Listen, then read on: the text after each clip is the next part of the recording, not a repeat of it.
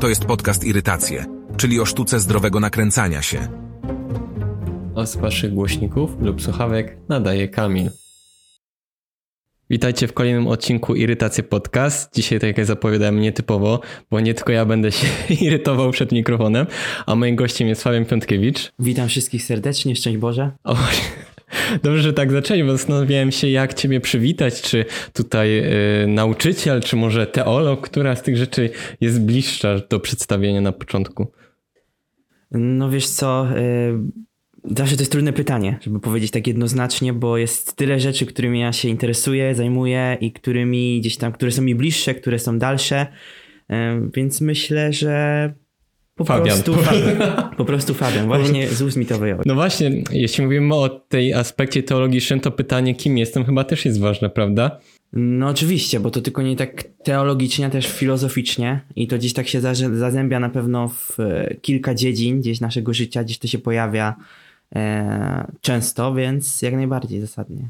To, żeby tutaj uprościć, zadam łatwiejsze pytanie. Co cię ostatnio zirytowało? Ojejku, co mnie zirytowało? Znowu ciężkie pytanie. Tylko takie będą. Co mnie zirytowało? No ja irytuję się wieloma rzeczami, ale niekoniecznie, że tak powiem, jakoś to rozpamiętuję, bo jest tego tyle, że czy to w pracy, czy na studiach, czy gdzieś nawet wychodząc na ulicę. Są rzeczy, które mnie irytują mniej lub bardziej, ale czy ja to tak rozpamiętuję? No nie. Nie? No to musisz mnie tu tego nauczyć. Jak jedziesz i widzisz cenę paliwa, że nie jest po pięć dziewiętnaście, nie irytuje cię to tak dogłębnie? Wiesz co, dlatego chyba zdecydowałem się jeździć na gaz, wiesz, bo ta jednak, no liczyłem na te pięć dziewiętnaście, a jak widzę ponad sześć, prawie siedem, no to jednak serce boli trochę. Czyli po, zaczęliśmy wstępnie od tej aspekcie teologicznym, ale też gorący temat, kwestie zmian w systemie edukacji. Także jakie uczysz przedmiotów? Przypomnij. No aktualnie uczę matematyki, uczę religii i uczę etyki. Trzech przedmiotów, tak, w klasach jeden osiem w szkole podstawowej. Uczę tych przedmiotów, także no ta reforma, która jest planowana, dotknie mnie tutaj na pewno, na pewno, tak. Ale z bo... czego wynika trzech przedmiotów? Czy faktycznie jest aż tak tragicznie w tym systemie, że są aż takie braki? Bo ciągle słyszymy, że tutaj strajkują nauczyciele, bo nie ma rąk do pracy, że aż faktycznie z tego to wynika, że nauczyciele muszą tyle przedmiotów brać na siebie? Myślę, że tak. Myślę, że z tego i myślę też przede wszystkim, gdzieś jak w swoim gronie rozmawiam, no to wynika najbardziej z aspektów finansowych, nie? Że jednak praca nauczyciela nie jest pracą łatą, bo mówi się, że nauczyciel ma tyle no to, czasu wolnego. To, to ludzi bardzo irytuje, jeśli mówimy jednak... tutaj właśnie o tej kwestii irytacji, bo przypomnij, ile tak stricte przed tablicą spędzasz w tygodniu czasu? Y- Mam dwadzieścia siedem godzin lekcyjnych, także to jest ponad etat, ponad etat, dwadzieścia siedem godzin spędzam w szkole, no i nie wliczając właśnie do tego pracy, która jest ponad poza szkołą. Ponad etat, ale etat po, nauczyciela. Tak, ponad no etat właśnie, nauczyciela. No właśnie, czyli jest spora tak. różnica, bo w tym czasie ja muszę przez tak. tydzień czterdzieści godzin spędzić tygodniowo, a jak widać nie strajkuję. No ale to właśnie tutaj dochodzimy do tego drugiego aspektu finansowego, nie? Że to, czy to się odzwierciedla w finansach, bo tutaj... No, no ale mówię... bon dostałeś, prawda? No, bon tak, jeszcze nie zrealizowany, ale, ale jest, jest. Nie, właśnie, jak ty się utożsamiasz z tymi strajkami i z tym powszechnym, no bo ludzie, trudno trochę ludziom to zrozumieć, więc dobrze, że możemy akurat o tym porozmawiać, czy ten aspekt takiej codziennej pracy jest na tyle irytujący, że aż są te takie strajki, czy to faktycznie jest aż tak źle? No z perspektywy patrząc na nauczyciela, drugi rok pracuję jako nauczyciel, to wydaje mi się, że tak, tym bardziej obserwując jak rosną koszty życia, koszty, no wszystkiego koszty, to każdego z nas dotyka, ale gdzieś patrząc na, na, na to wszystko, no nie odzwierciedla to, że tak powiem, wynagrodzeń, tak jak są nauczyciele wynagradzani, tak, więc pomimo tego, że może czasami mam inne zdanie, to raczej solidarnie z nauczycielami tutaj wspólnotowo traktuję i podejmuję też te strajki, ponieważ no, bo dotyka mnie to także, tak? Czy tracą nauczyciele pasję do nauki, do przekazywania nauki przez to? Czy to nie jest też właśnie główny problem? Bo jakby czy reforma, czy cokolwiek, czy my zaczniemy zmieniać, reformować, zmieniać te podręczniki, lektury, a jeśli nie będzie tego ważnego aspektu, po prostu pasji, o ile w ogóle można powiedzieć w swojej codziennej pracy, czy to nie będzie dalej ten problem i że kolejne zmiany, po, podstawy nic nie zmienią, póki ta, ta pasja będzie cały czas przygaszana? No tutaj akurat y, chyba największym dowodem na to właśnie, że ci nauczyciele, którzy pracują, y, to raczej robią to z pasji, jest właśnie to wynagrodzenie, bo y, raczej mówię, mając możliwość pójścia do pracy y, więcej płatnej, no jednak wybierają tutaj właśnie z tej pasji, z tej y, radości, którą im daje na przykład praca z dziećmi, y, czy no mówię, nauczanie któregoś tam swojego przedmiotu, w którym są gdzieś tam, wy, wy skończyli studia odpowiednie, mają odpowiednie kwalifikacje. Na pewno im pasja towarzyszy, bo inaczej by tutaj się nie obyło bez tego. To przy, wpadam w, w pewien wieczór, a chciałbym zostać nauczycielem. No i jak to się wszystko zaczyna? Jak to się zaczyna? No przede wszystkim y, zależy od tego, czego byś chciał uczyć, co byś chciał robić, żeby to sprecyzować, bo warto sobie sprecyzować to y, na samym początku, żeby nie błądzić gdzieś, nie? No wiadomo, też jesteśmy ludźmi i y, możemy się prze- przekwalifikować, zmienić y, kierunek, zmienić no mówię, pracę całkiem, ale warto sobie to przemyśleć, nie? I, no i też dlaczego, bo to jeżeli to jest taka pobudka chwilowa, no to też może warto przemyśleć, czy to, czy to jest na pewno to, co chcę robić, bo mówię, praca nie jest łatwa.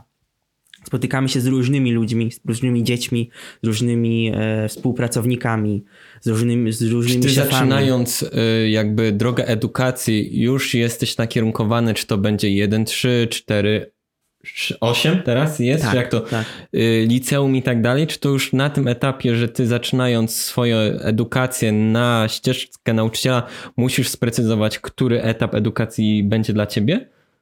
Znaczy no podejrzewam, że to y, najbardziej się precyzuje, jak ma się pierwsze do czynienia z tą pracą w szkole, nie? No u mnie było to tak, że na praktykach już mogłem powiedzieć coś więcej, czy y, który etap, y, że tak powiem, nauczania mnie najbardziej gdzieś y, y, satysfakcjonuje, jest najłatwiej. Musisz przejść przez praktykę na tak. każdy szczebel y, tak. jakby tej edukacji, tak? tak? Zaczynając od przedszkola, przez szkołę podstawową, przy, do szkoły średniej, nie? I ile czasu to mniej więcej tak spędzasz w każdym z, z tych etapów? Wiesz, to zależy od kierunku, jaki sobie obierzesz, nie? Bo są, no teraz z tego co kojarzę, to em, no mówię, ja najwięcej w szkole podstawowej miałem praktyk, najwięcej tych praktyk było, bo gdzieś jest najwięcej klas i to też tak jest podzielone, więc no u mnie szkoła podstawowa jakoś tak najwięcej czasu mi to zajęło. Mhm. Tak. Czyli pierwsza była religia. Pierwsza była religia, tak, w szkole podstawowej.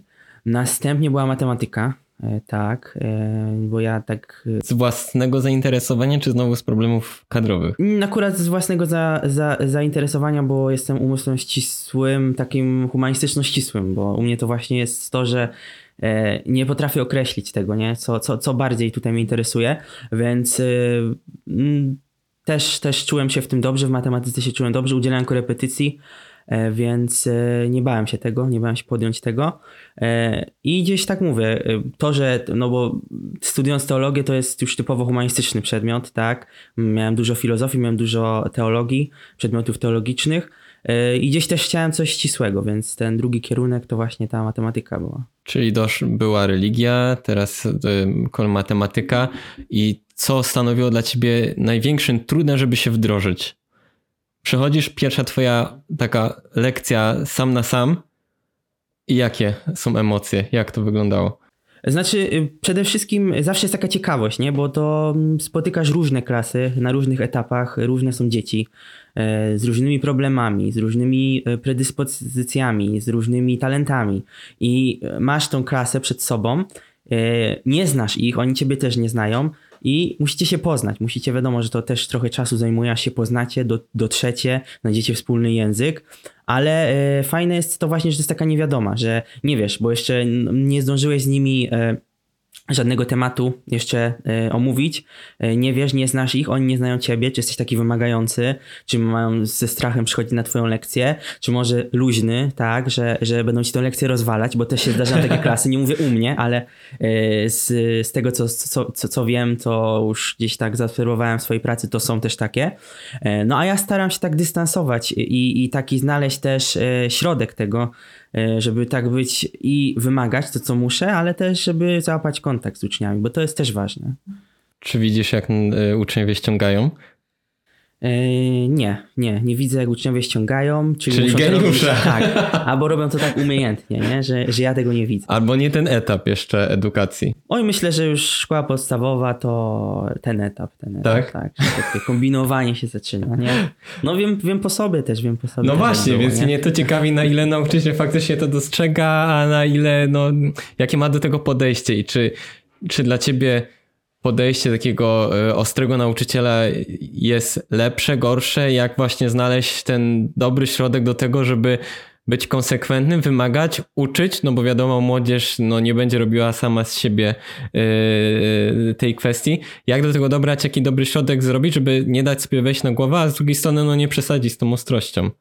No to właśnie to jest te poznanie klasy, poznanie tych osób, mówię nie tylko względem tego przedmiotu, który się uczy, ale także jako osoby, nie? Jako ich zachowanie, bo no tu jest granica bardzo cienka, że można to szybko przekroczyć, że jak trochę im za bardzo popuścisz, to uczniowie potrafią to wykorzystać, niekoniecznie w tak, mówię, w dobrą stronę, żeby to poszło, aczkolwiek no mówię, to zależy od wielu czynników, od tego jaka to jest klasa też, który, jaki, jaki poziom edukacji, jakie są tam osoby, bo to mówię, to jest, nie jest indywidualny uczeń, tak jak na przykład pracuję na korepetycjach, nim, że mogę do niego dostosować y, poziom, ale jest, są różne osoby, więc no to tutaj wymaga też obserwacji i zaangażowania. Czy to nie jest właśnie bolączka y, obecnej polskiej szkoły, dostosowanie tego poziomu do takich indywidualnych zapotrzebowań ucznia?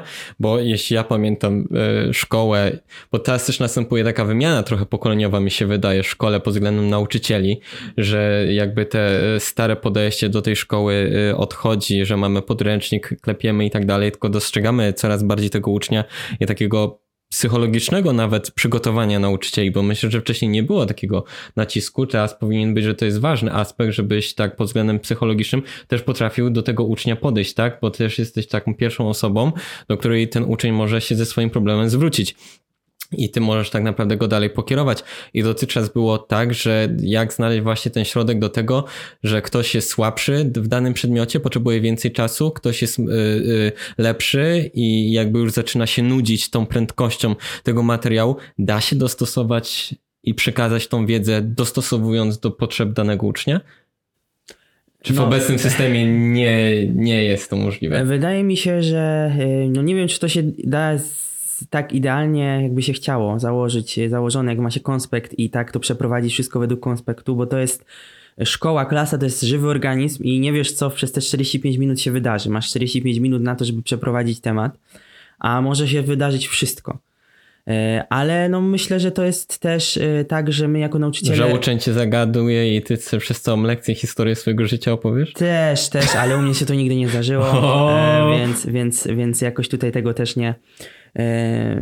No nie, nie, nie, nie mógłbym wspomnieć, bo nie miałem takich doświadczeń, ale też no to jest przygotowanie odpowiednie na pewno nauczycieli, no na studiach też przez cztery semestry psychologii przebrnąłem, przez kilka semestrów pedagogiki, więc to jest wszystko to, co nas przygotowuje do tej pracy, nie? Wiadomo, że nie jesteśmy specjalistami w tej dziedzinie i gdzieś będziemy, jeżeli nie będziemy mogli sami pomóc, będziemy szukać pomocy dalej, dlatego są też odpowiednie osoby w szkole zatrudnione, które uczniom takim mogą pomóc. No ale na pierwszej linii jest ten nauczyciel, nie? Tym bardziej też jestem wychowawcą, więc wiem, że dzieci spotykają się z różnymi problemami, z różnymi kłopotami. Czasami wydaje się, że to są błahostki takie, ale trzeba po prostu też wiedzieć, że, że to może się przerodzić w większy konflikt, obserwować. Ja też, no mówię, jeżeli nawet nie docierają do mnie jakieś sygnały, że coś się dzieje, to już widzę po zachowaniu dzieci. Na przykład siedzi cały od początku roku szkolnego z jednym kolegą, a tutaj jest, że siedzi na drugim końcu klasy z kimś innym albo sam. No to już widzę, że coś się dzieje, nie? I wtedy próbuję porozmawiać z takim uczniem yy, i, i dowiedzieć się, co się dzieje, czy coś się w ogóle dzieje. Uczeń, no to pierwsza kwestia to jest nauczyciel, ale druga kwestia to dalej jest rodzice. Jak wygląda twoja współpraca z rodzicami, a tutaj mówisz, że jesteś wychowawcą, też jakieś konflikty między rodzicami występują, które trzeba na zebraniu na przykład yy, yy, uspokoić? Mhm. No to ja nie mogę narzekać, bo mam z rodzicami swoich uczniów mam dobry kontakt, kontaktujemy się, mamy też, no mówię, możliwość kontaktu, czy to przez dziennik elektroniczny, czy mailowo się wymieniamy, czy też osobiście, jeżeli jest taka potrzeba, to każdego rodzica wysłucham, zawsze przyjmę. no bo to jest moja praca.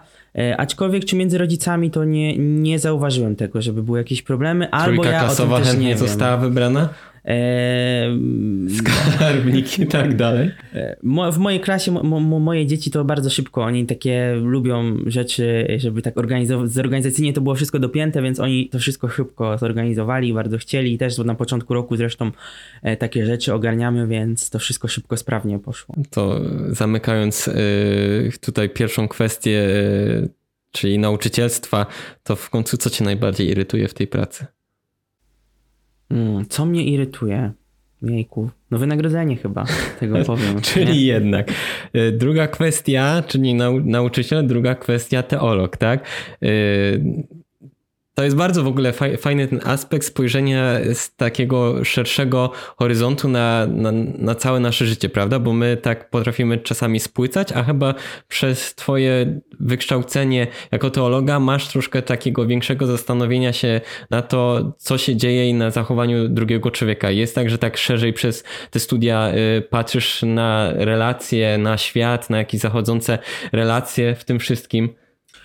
Tak, tak, myślę, że tak i myślę, że to, że przez te pięć lat studiów, te studia może nie tyle miały mi pomóc, jakby takie doświadczenie gdzieś tego życia, doświadczenie, nie wiem, wiary podbudować, bo ja uważam, że ono jest, znaczy, że ono było przed studiami też już jakieś, ale bardziej chciałem tak wdrążyć się w taką teorię, ale jednak to gdzieś też oddziałuje na człowieku, że to doświadczenie i to, jak postępuje, się zmienia, nie? Bo poznajemy różnych ludzi, od, zaczynając od studentów, z którymi studiujemy, poprzez wykładowców, pracowników i to wszystko gdzieś tak wpływa, że człowiek zdobywa tą wiedzę, ale też to doświadczenie i to postępowanie jego w życiu się zmienia, bo, bo się zmienia i zmienia też się myślenie.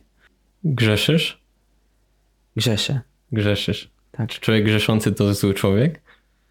Nie, nie jest złym człowiekiem, bo ma możliwość, możliwość odejścia od tego grzechu. Odejścia od tego grzechu, jeżeli jest w nim to sumienie, budzi w nim się ten głos, że coś złego robi, no to nie, nie może być zły. Plotkujesz? Oj, niestety tak, niestety tak, plotkuję gdzieś tak.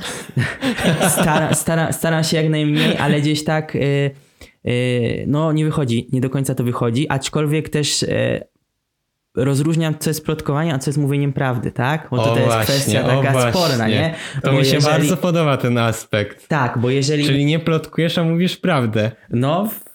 Mówię prawdę, tak, no bo jeżeli plotkowanie to bardziej jest dla mnie jak yy, wymyślam jakieś niestworzone historie, bądź przekazuję coś, co nie do końca jestem pewien. No, yy, nie mówię, że wymyślam, że kłamię jakieś historie na kogoś, czy, bo nieprawdziwe rzeczy mówię, no ale zdarza się czasami, że gdzieś tam coś usłyszymy, no i przekażemy to komuś, no to w takim sensie plotkowanie gdzieś tam może jest niezweryfikow- niezweryfikowane do końca, może gdzieś się pojawia, ale...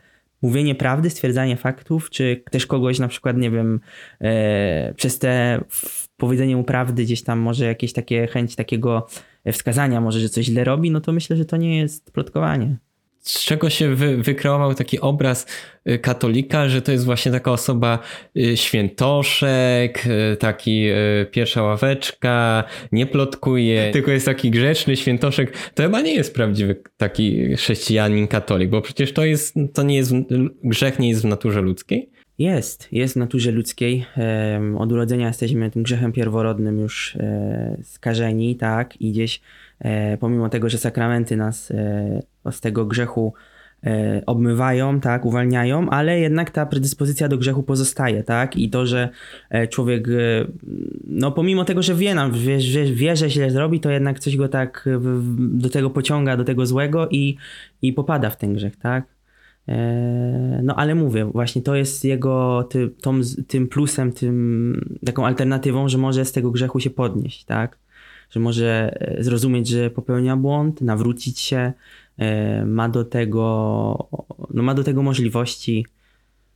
Tak. Nie wiem, czy tak teologicznie głęboko sięgać, więc tak staję się, staram się to tak no, dostosować. Mało przestrzeni takiej publicznej, takiej dostępnej jest w sumie tak naprawdę takich rozważań w dobrym takim zrozumiałym tonie dla takiego laika. TikTok pomaga? Żeby szerzyć takie treści? No myślę, że tak. Jeżeli jest dobrze wykorzystywany, to tak. To tak. jak najbardziej. Bo są też osoby, które może troszkę szkodzą wizerunkowi kościoła w internecie. Jak znowu tutaj walczyć, jak człowiek słyszy z takie głupoty, no bo w końcu Bóg jest miłością? Tak. Bóg jest miłością, to jeśli przedstawia się tylko nie, nie, nie, nie, nie, nie, nie, nie, nie rób tak, nie rób tak, nie rób tak, nie rób tak, no to jakby no, troszkę finalnie ludzi to zraża chyba do tego kościoła. Więc co ci irytuje w tym polskim kościele i w, tym, w tej też sferze takiej internetowej? Nie chcę wymieniać żadnych nazw, żadnych ników, ale jak, jak tutaj walczyć z tą coraz większą konkurencją, bo niektórzy chcą, to mi się wydaje, przedstawiać tą wiarę spod kwestii zakazów, a druga część chce pod względem tej dobroci, tej miłości. No, co, co, co, co, co ci irytuje w tym polskim kościele aktualnie? No myślę, że najbardziej, jeżeli mogę powiedzieć, irytuje, bo też... Sięgając tak, może nie dotyczy całego kościoła, ale są właśnie tak, jak tutaj wspomniałeś, osoby, które gdzieś, gdzieś no niekoniecznie wypowiadają się, niekoniecznie może przemyślą to, co mówią. Właśnie taką, takie myślenie takimi szablonami, nakładanie, że jeżeli jesteś tym czy kimś, to już nie możesz tego i tego. Jeżeli coś zrobiłeś, no to już jesteś całkowicie najlepiej, żebyś był ekskomunikowany, oddalony z kościoła i w ogóle, no mówię tutaj nie, bo nie pasujesz do nas, nie? Takie, takie Takie mnie tutaj rzeczy irytują najbardziej, bo uważam, że doświadczenie Kościoła, doświadczenie Boga, doświad... to jest rzeczą indywidualną i każdego droga jest indywidualna, każdego droga jest inna i oczywiście możemy mu wskazać tę drogę, czy ja jako teolog, czy nie wiem, ksiądz, zakonnica, czy nawet każdy świecki, każdy wierzący może wskazać mu drogę, ale niekoniecznie powinien go do tego zmuszać, bo to nie na tym polega, żebyśmy kogoś zmuszali, tak? Bo mówię, ta droga jest indywidualna i każdy powinien według siebie ją podejmować. Każdego relacja jest inna i czy jest osoba, która, nie wiem, od urodzenia jest wierząca, przykłada do tego dużą, dużą e, wartość, ale gdzieś podupadnie w międzyczasie, lub jest wierząca i cały czas trwa aż do śmierci, lub nawróci się przed samą śmiercią, albo zrozumie, co robiła źle. No wiadomo, że chcielibyśmy, żeby się nawróciło jak najszybciej, no ale zdarzają się też takie e, przypadki i ma do tego prawo, więc to jest takie, mówię, indywidualne i gdzieś rozeznawać to, to trzeba tak bardziej pod kątem konkretnej osoby. Droga do Boga. Czy istnieje droga do Boga, pomijając wspólnotę, kościół, parafię, księdza? Bo to jest chyba teraz jeden z największych kryzysów polskiego kościoła. I to stwierdzenie, jestem wierzący, ale nie praktykujący, czy jest ta droga do Boga bez tej praktyki stricte budynek, parafia, ksiądz? No może coś powiem teraz jak ci tiktokerzy, ale wydaje mi się, że nie. Jako, mówię, jako tutaj teolog i wypadam też się ze swoim doświadczeniem życiowym, uważam, że odrzucenie całkowicie tej, znaczy, bo też zależy, jaką drogę pytasz, czy to jest droga odrzucenie całkowicie Boga, czy, czy, czy, czy droga taka, która jest jakąś drogą taką, że wyznaczasz sobie ją sam, że wierzysz, ale nie do końca chcesz z tym, co Kościół naucza, głosi, yy, współpracować. Nie? No, no mówi, a dla mnie to, tak ludzie mówią, a dla mnie to jest hipokryzja, że ksiądz to i to, a robi to i to, a to hipokryzja w Kościele, bo oni tak, a jest całkiem inaczej. Yy, wiadomo, że takie, to nie jest cały Kościół, ale takie przypadki najbardziej są przez przeciwników samego Kościoła wskazywane. Można się zgadzać yy, lub z nimi nie, ale no, na pewno jest to jakiś problem i ludzi to po prostu irytuje. Irytuje ludzi hipokryzja w kościele. Mm-hmm. No to d- dlatego tutaj ja też zawsze przytaczam taki przykład, że mm, obraża- obrażając się na kościół, obrażając się właśnie na księdza, nie mówię, bo są takie sytuacje, że naprawdę osoby s- są skrzywdzone przez, przez, przez ludzi, przez księży, e, ale nie, nie tylko przez księży i może mają gdzieś tą urazę, mówię, ta każdy, każdą sprawę trzeba indywidualnie rozpatrzyć, natomiast uważam, że nie idziesz tam dla księdza, nie idziesz tam, żeby popatrzeć na księdza, czy rzucić księdzu e, ofiarę na tacę, tak? Tylko idziesz tam dla Pana Boga i dla, idziesz dlatego, co tam się dzieje na ołtarzu, e, że ten sakrament e, tam się, że Pan Jezus tam się uobecnia, że przychodzi do ciebie, idziesz tam dla Niego, a nie idziesz tam dla księdza, żeby popatrzeć, jak ksiądz odprawi mszę, co powie ciekawego na kazaniu, czy znowu się do czegoś przyczepi, czy coś wytknie, tak? Tylko idziesz tam dla Pana Boga, a nikt cię nie zobowiązuje do tego, żebyś e, później, nie wiem, po mszy jeszcze został i e, udzielał się w jakiejś wspólnocie, czy żebyś wrzucił na tą tacę, tak? Bo to jest wszystko dobrowolne, tak samo jak możesz w każdej chwili wyjść z tego kościoła, chodzi mi na przykład podczas jakiegoś tam nabożeństwa, tak samo samo też y, możesz do niego wrócić i też przychodzisz tam, mówię, w jakimś jednym celu, tak mi się wydaje. Mało jest y, takich znowu rozmów i takiego komunikatu. Brak trochę takiego y, przygotowania, takiej propozycji dla ludzi właśnie tego, że parafia to jest wspólnota i tak jak mamy jakieś grupy znajomych, przyjaciół i na przykład źle się w niej czuję, to z niej odchodzę i mogę znaleźć sobie inną grupę przyjaciół, znajomych, czy jakąś wspólnotę i znowu się w niej odnaleźć i znowu tą drogę do Boga znaleźć. No faktycznie tutaj też przyznam rację, że ta wspólnotowość w Kościele, może ona nie była tak ostatnimi czasy propagowana. Bo trochę to... takie ganki się porobiły, zamknięte można by powiedzieć, że tam ludzie całe, całe życie, całe rodziny i że te wspólnoty wcale nie są tak otwarte też z drugiej strony na nowe osoby. Nie wiem, nie wiem jak masz tutaj tą obserwację, yy, no... że takie kółko wzajemnej adoracji się nieraz będzie robiło i nowy, o nie...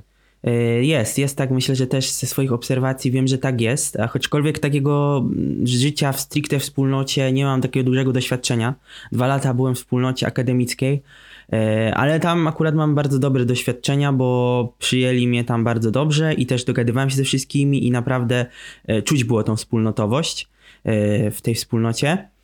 Natomiast jeżeli chodzi o taką wspólnotowość w Kościele, bo mówimy ogólnie, że Kościół jest wspólnotą, tak. tak? Ale właśnie tak jak mówisz, tworzą się takie grupki, które gdzieś może niekoniecznie mm, chcą na nowych tych ludzi, są nastawieni, chociaż powinni być.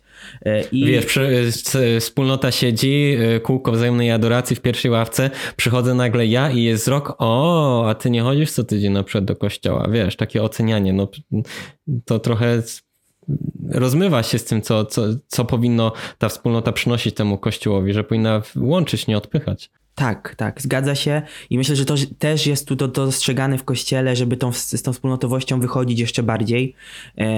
No, obecny rok liturgiczny mamy pod hasłem wspólnoty, żeby tą wspólnotowość w ludziach krzewić, pokazywać, że jednak Kościół nie jest taki nastawiony, że nie jest zamknięty, nie jest nastawiony tylko na indywidualizm, ale że są te wspólnoty, tak, bo no, są ludzie, którzy, którym naprawdę taka wspólnota może dużo dać, tak, którzy poszukują swojej drogi, nie wiedzą jeszcze co zrobić, może mają jakieś problemy i gdzieś ta wspólnotowość, takie przeżywanie tego i doświadczenia wiary, ale też swojego życia, dzielenia się z tym, co nas boli może, albo z tym, co też nas cieszy, bo też nie możemy negatywnie zawsze mówić, na pewno to daje możliwość taka wspólnota. Czy Kościół unika trudnych tematów? Ja nie unikam na przykład, ja też jestem, należę do kościoła, aczkolwiek no to też myślę, że indywidualnie trzeba patrzeć na to, nie? Bo zdarza, no wiadomo, zdarza się tak, też wiem, no w swoim doświadczeniu, gdzie miałem doświadczenia z różnymi osobami, z księżmi, z siostrami zakonnymi, czy też ze świeckimi, którzy teologami, no to zdarzało się, że tak, że nie chcieli, że tak powiem, wchodzić w dyskusję, nie, na różne tematy. Bo cały czas kręcimy się, bo mówimy, że jesteśmy, że polski Kościół jest raczej takim już dogłębnym bytem, takim w umysłach i w ogóle w tradycji już zakorzenionym, jest poważną instytucją, która no, nie raczkuje, a dalej chyba kręcimy się wokół tego, że ludzie tak, odchodzą od Boga, bo nie ma żadnej takiej osoby, która by im powiedziała, no dobra, to Bóg kocha, a jest śmierć, Bóg kocha, a są choroby, Bóg kocha, a jest wojna, Bóg kocha, a to, a tamto, a tam. Mało pod, jest takich odpowiedzi na, dla ludzi na te pytania chyba. No przed ciężkimi pytaniami jest taka tendencja, że dużo ludzi ucieka, aczkolwiek no tak jak mówię, ja to zawsze tłumaczę tak, że też wiem po, po swoich doświadczeniach życiowych, po tym też jak no, się różne sytuacje w życiu moim toczyły, że wiary, nasza wiara, religia katolicka, wiara katolicka to jest wiara, religia miłości i cierpienia. I te dwie kwestie są wpisane, tak? I że nie można uciekać właśnie od tych trudnych momentów, od tego cierpienia, bo to się zdarza. Nie możemy mówić, że super będzie, bo tylko radość będzie, przyjdziesz do kościoła, będziesz w wspólnocie, będziesz chodzić codziennie, co, co niedzielę do kościoła, będziesz się dużo uczestniczyć w życiu w swojej parafii, czy tam nawet, nie wiem, diecezji, dalej idąc, będziesz studiował teologię, nie wiem, zostaniesz katechetą, zostaniesz jakimś ewangelizatorem, to będziesz szczęśliwy, nie będziesz... Bo czasami jest właśnie taki przykład, że jak będę chodził do kościoła, będę tu dobrze żyć, będę się modlił gorliwie, to moje życie nie będzie wtedy... ból nie będzie w moim życiu obecnym, bo przecież to jest ta droga do, do tego zbawienia, do tej miłości, a finalnie tak nie jest. No nie, dlatego trzeba właśnie na ten ból, na to cierpienie być przygotowanym, bo to jest tak jak w życiu. Zdarzają się momenty dobre, zdarzają się momenty gorsze, tak? Te cierpienie, no samo to e, droga Chrystusa, też wiemy jak wyglądała ta droga, że ona też e, nie była tylko radością, radosnymi momentami, ale jak się skończyła, tak? Skończyła, e, skończyła się śmiercią, ale później przyszła radość zmartwychwstania, więc i ta miłość, ta radość i te cierpienie jest wpisane w naszą wiarę. To dlaczego jest Bóg, a jest wojna? Dlaczego jest Bóg, a jest wojna? Ponieważ wojnę Za wojnę odpowiadają ludzie, tak? Ludzie, którzy zło... Stworzeni na podobieństwo Boga. Ale mający wolną wolę, mogący podejmować decyzje swoje, tak? I tym samym wyrządzając zło, na przykład, jeżeli podejmują złe decyzje, nieodpowiednie decyzje. I Bóg tak patrzy i? I Bóg tak patrzy i cierpliwie czeka na ich nawrócenie. I teraz wie, że ludziom to ciężko zrozumieć. Jak do nich... Z... Przyjdzie uczeń na, na, na lekcji i powie... Yy... Panie Fabianie, no czemu ludzie giną na wojnie? Bo Bóg siedzi i cierpliwie czeka. Czyli jak takiemu dziecku teraz wytłumaczyć, który ogląda w telewizji po prostu, że ktoś przychodzi broń, ciach i idzie i się pyta, może podejść i zapytać, a Panie Fabianie, a gdzie był wtedy Bóg? No to są takie właśnie momenty i takie pytania, na które ja sam jeszcze poszukuję odpowiedzi, bo też nie wszystko rozumiem, też z nie wszystkim się zgadzam. Chociaż niczego jakby nie podważam, ale no jest taki temat i taki gdzieś tego cierpienia, tego bólu i takich złych doświadczeń, który budzi emocje, ale też mówię, yy, patrząc po sobie też, ja no, cały czas poszukuję na niektóre pytania odpowiedzi i to, mnie, to jest jakby moim takim przewodnikiem, że ja się nie poddaję, pomimo tego, bo mógł już dawno odrzucić, a nie mam radości, mam same cierpienia, no to odchodzę od kościoła, zaczynam życie na własną rękę, nic mnie nie interesuje, nie mam żadnych wartości, a jednak pomimo tego, że dwą- pojawiają się chwile zwątpienia, pojawiają się jakieś gorsze momenty, to jednak nie odchodzę od tego, staram się y, praktykować regularnie, nie poddawać się, chociaż czasami też wątpię w sens tego, gdzieś tam jakieś mam rozmyślania, ale... Bo to nie jest chyba nic złego, że ten, że ten taki etap zwątpienia przechodzi, bo on finalnie jest takim czasami motorem napędowym do tego, żeby odpowiedzieć sobie właśnie na pytanie i znaleźć, bo religia nie jest sztuką szukania odpowiedzi na pytania? Tak, szukanie, oczywiście, że tak, oczywiście, że tak. I teraz... I teraz ludzie sobie patrzą i myślą, no dobra, bo ten kościół taki mało postępowy, a ten kościół ma jakieś takie starodawne zasady, nie dostosowuje się do tych zmian, pewne jakieś kwestie hipokryzji nawet się pojawiają. Czy polski kościół uważasz jest gotowy na jakąś zmianę, na podjęcie tej dyskusji? Czy ta dyskusja może gdzieś się toczy, ale cały czas jakieś zmiany u góry nie umożliwiają tutaj dojść do tego, i na ile jesteśmy, no, na ile te oczekiwania ludzi są możliwe względem tego, co jest fundamentalne w religii, prawda? Żeby znowu nie być tak, że my sobie dostosowujemy tą religię do tego, co nam się podoba, prawda? Gdzie jest ten złoty środek? Co to znaczy unowocześnić Kościół? Znaczy też tutaj to jest takie dla mnie pojęcie z tym unowocześnianiem Kościoła, z tym, że tak powiem, tą reformą, którą gdzieś tam ktoś chcą narzucać nam jako, no mówię, wypowiadam się w imieniu Kościoła, bo do tego Kościoła należę. Niekoniecznie też uważam, że to jest dobre. No, są kwestie, które gdzieś powinno się uregulować, powiedzieć stanowczo, ale też uważam, że są kwestie, które są niezmienne i których się nie powinno naruszać, które gdzieś są fundamentem tego kościoła i, który, i gdyby się go naruszyło, on by mógł się pomału, ale zawalić, tak? Nie Rozwodnicy w kościele. Y- No to przy, do tego tematu nawiązując, to właśnie chciałem powiedzieć, że mówiąc tutaj polski kościół, no mówimy polski kościół, ale mamy na myśli kościół powszechny, tak? Kościół tak. powszechny, który wychodzi nie tylko w Polsce, ale wychodzi na cały świat. Zauważam, że kościół za granicą jakby szybciej i bardziej otwarcie zaczyna w ogóle rozmowę na temat, mhm. no na przykład rozwodników mhm. w kościele, mhm. niż w polski kościół. Tak, tylko że to, co postanowi Kościół powszechny, góra, czyli papież, kardynałowie, jeżeli coś postanowią, to to do, dotyczy całego Kościoła, nie tylko tego, którego, nie wiem, mamy we Francji, w Niemczech, czy w Afryce, w Ameryce, tylko dotyczy całego Kościoła powszechnego i to jest dla całego Kościoła powszechnego.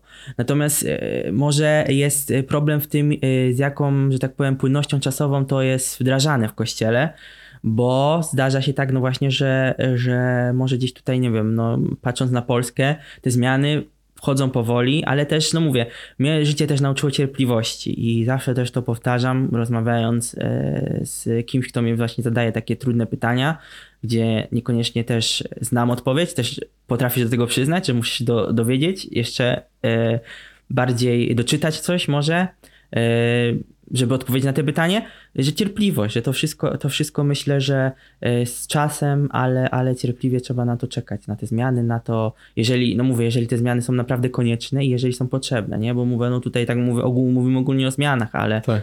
ale, ale to kwestie jakieś szczególne, no to by trzeba było już rozpatrywać też tak, nie, odnośnie tej kwestii. To jak sobie walczyć właśnie z takimi księżmi, którzy są oporni na te zmiany i na przykład no nieślubne dziecko, a nie oszcze, a nie, nie, no jakiś problem. I co wtedy taka osoba może, może zrobić? Czy faktycznie cud narodzin i cud tego dziecka jest na tyle nagle uwłaczający, bo jest to dziecko nieślubne? No jest taka książka, która zwie się Kodeks Prawa Kanonicznego. Tam to jest wszystko uregulowane.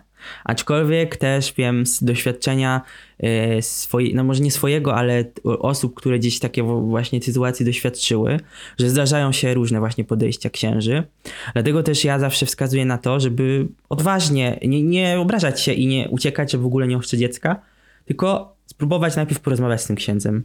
Jeszcze raz na spokojnie. Jeżeli to nic nie da, to można dalej iść, tak? Bo to, że jest ksiądz, jest jakiś proboszcz w parafii, to nie znaczy, że on nie ma jeszcze na sobą kogoś, tak? Bo później mamy w parafii, no mówię, wychodząc poza parafię, możemy udać się do dziekana, możemy udać się do biskupa.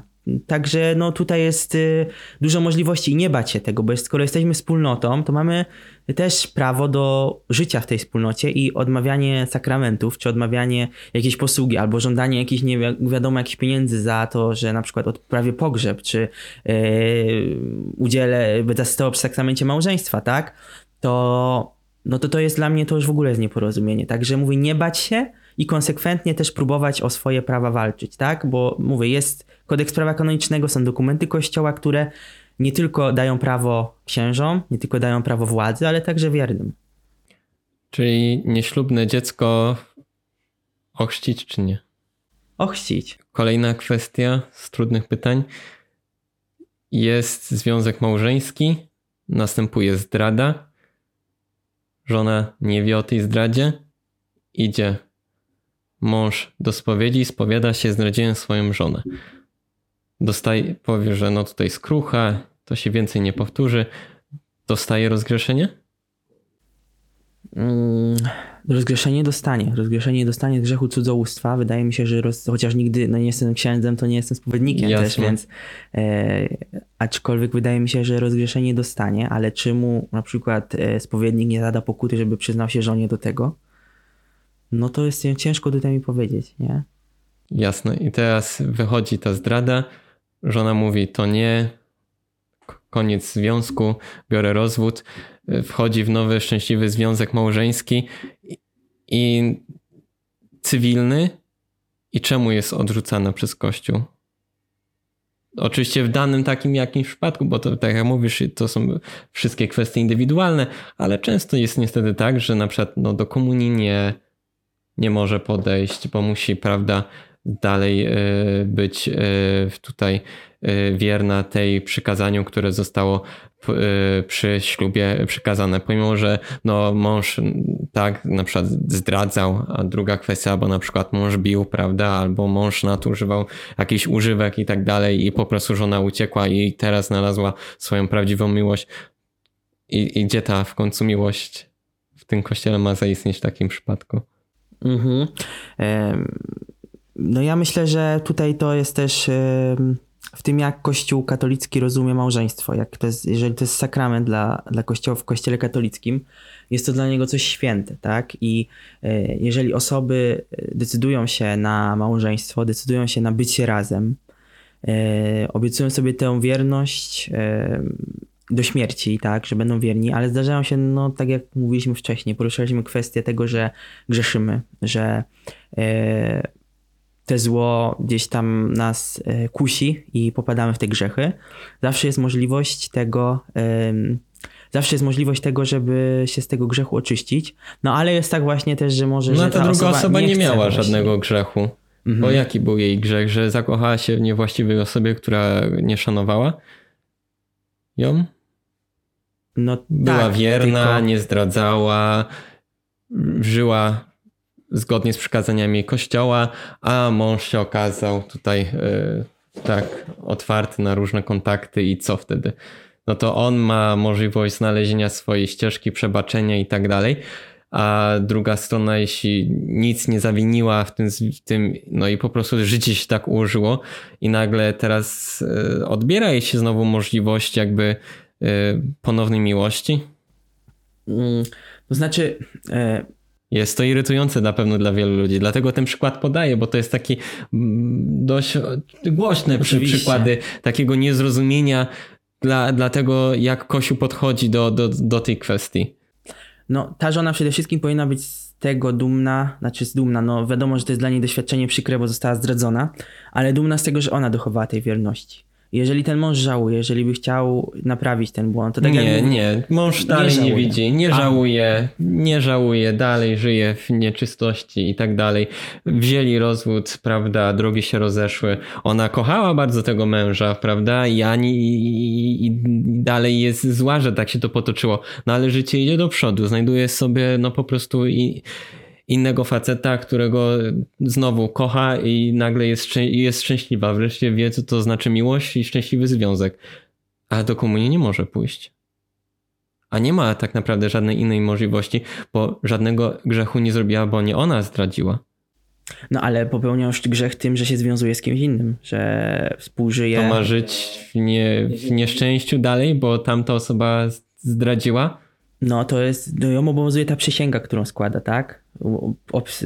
Wierność mężowi do śmierci, tak? Jeżeli on to łamie, to nie znaczy, że ją to zwalnia z tej przysięgi, bo ta przysięga cały czas obowiązuje. Jeżeli decyduje się na sakrament, wie jaką, dlatego są przygotowania do tego sakramentu. To nie jest tak, że się idzie z ulicy, się udziela sakramentu małżeństwa. No, czyli nie, czy nie zrobił tutaj Kościół problem taki, że bardzo skomercjalizował branie ślubów? Bo jeśli próbujemy rozwiązać to, to mało ludzi tak naprawdę podchodzi do tego, że no, to jest przysięga, tutaj to jest ważny sakrament, no tylko to jest ładnie wyglądające miejsce, w, w, dobrze na kamerze będzie wyglądało, na i rodzina powie, no jak to tak bez, bez ślubu kościelnego, że to sam też nie Kościół troszkę pozwolił do tego, żeby do ludzi te słowa przysięgi dobitnie trafiały, a nie, że to jest jakby taki pokaz komercyjny. No ale czy to tylko Kościół skomercjalizował? Pozwolił. Kościół pozwolił, Kościół pozwolił, ale e, tak jak mówię, no są, że tak powiem, ludzie u, uświadamiani, zaznajamiani z tym, co znaczy ten sakrament, są do niego przygotowywani, więc też e, wydaje mi się, że jeżeli... A pójdę obłędnie nauki przedmałżeńskie, a tam siedzi stary wyjadacz ksiądz, który już no tam całe swoje życie i po prostu tłucze cały czas tą samą formułkę, bez pasji, bez niczego. No to dochodzimy do tego moment, momentu, że po co wtedy jest tym osobom ten ślub, tak, kościelny, skoro mają takie podejście do tego. No bo ładnie, ładnie wygląda. No ale ładnie wyglądać też może ślub w urzędzie, tak, ślub cywilny. Może być ślub też ładnie wyglądać i niekoniecznie musi być to ślub kościelny. Zaznaczam więc... tą kwestię, bo zacząłeś dobrze, dobrze tu mówić odnośnie tej właśnie wagi tego. Powinniśmy się skupić na tym, czemu ten ślub bierzemy. I wtedy jakby będzie takie większe dla nas zrozumienie, co ja faktycznie deklaruję. Z jednej strony no tak yy, słabo brzmi, że ja nie mam później prawa na szczęście, jeśli mi to życie się nie ułoży. Nie z mojego powodu. To jest tak samo jak ta wojna i tak dalej. Cały czas w jakiejś takiej kwestii dużego niezrozumienia yy, religia musi się yy, tutaj zmierzać. No tak jest, dlatego właśnie tutaj yy, są ci ludzie w kościele, którzy tworzą wspólnotę, którzy nie powinni się bać tego, podejmować tych tematów, uświadamiać ludzi, wychodzić do tych ludzi przede wszystkim, bo przez takie coś właśnie się później tworzą sytuacje, że ludzie odchodzą z tego kościoła, nie uczestniczą w życiu może też kościoła, nie chcą, bo gdzieś tam są zrażeni tym, a wychodzić właśnie i tłumaczyć tym ludziom, tłumaczyć tym ludziom, co jest, że to jest, to nie jest tak, że ktoś sobie to wymyśla, tylko tak jest. Jeżeli się zobowiązują do tego, no to też zobowiązują, zobowiązują się do przestrzegania no tych zasad. No i finalnie znowu się kręcimy wokół tego cierpienia w religii, a nie tej miłości. Bo zauważ, no to ja miałem taką przysięgę, wyszło inaczej, no ale ja powinienem być dumny ze swojego męczeństwa. No ale te osoby, ta nawet ta zdradzona, ona nie, jeżeli nie żyje w żadnym związku, no to ona nie jest wykluczona. No ale znalazł, no, ale chce, ale chce, chce żyć w szczęśliwym związku i ten szczęśliwy związek znajduje. No a jeżeli ten kolejny związek się okaże za rok, że też nie będzie szczęśliwy, no to co powie, że następne szczęście szukam? No to takie się też zrobi błędne koło z tego, tak?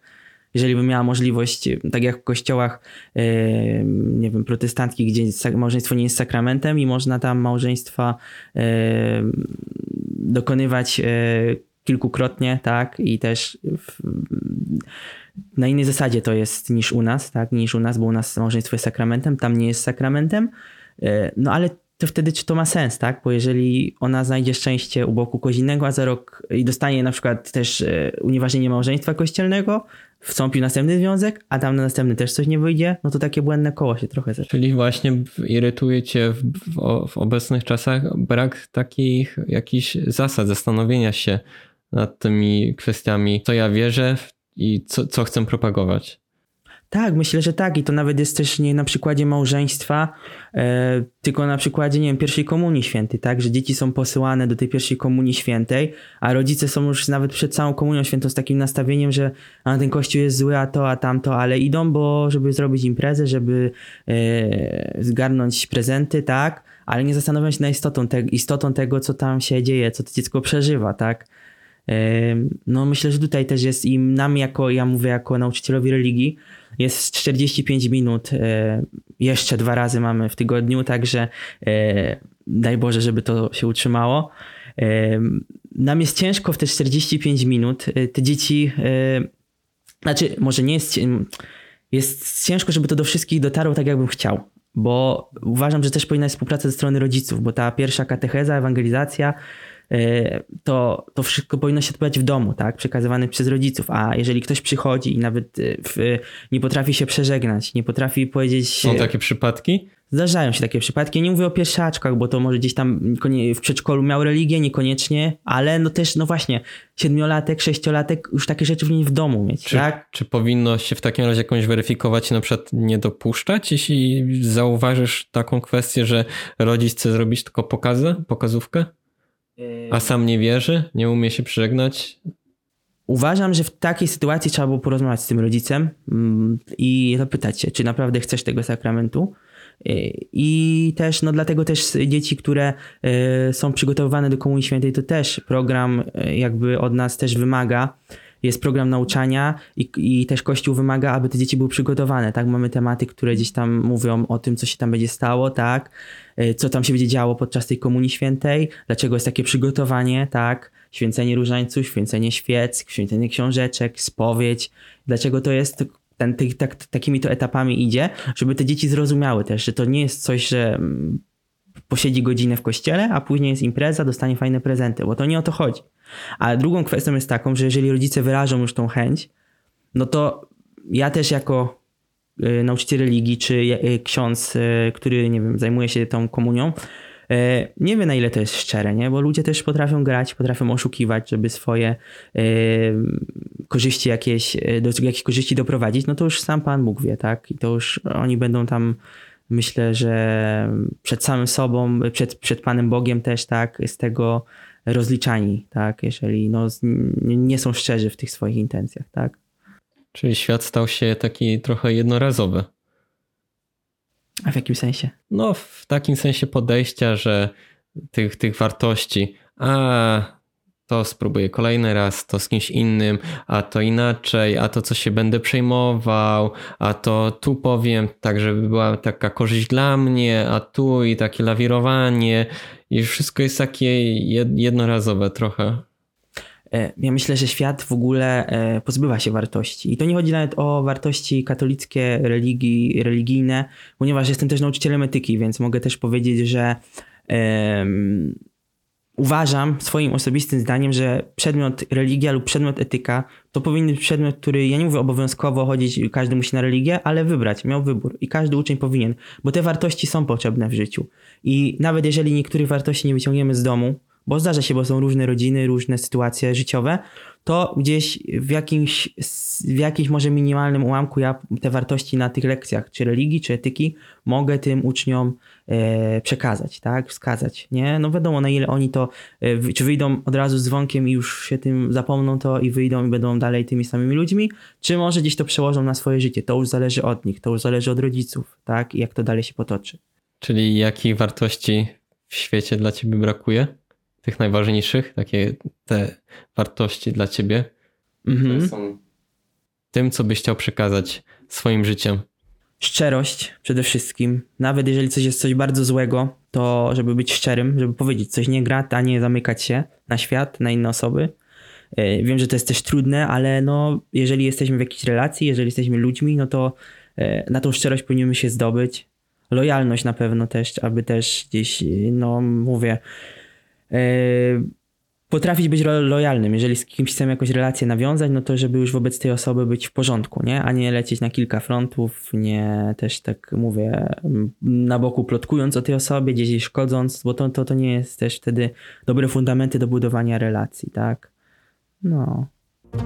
A nakręcał się i irytował autor podcastu, Kamil Wojczak. Dodaj podcast do ulubionych. Ustaw przypomnienie, aby nie przegapić nowego odcinka.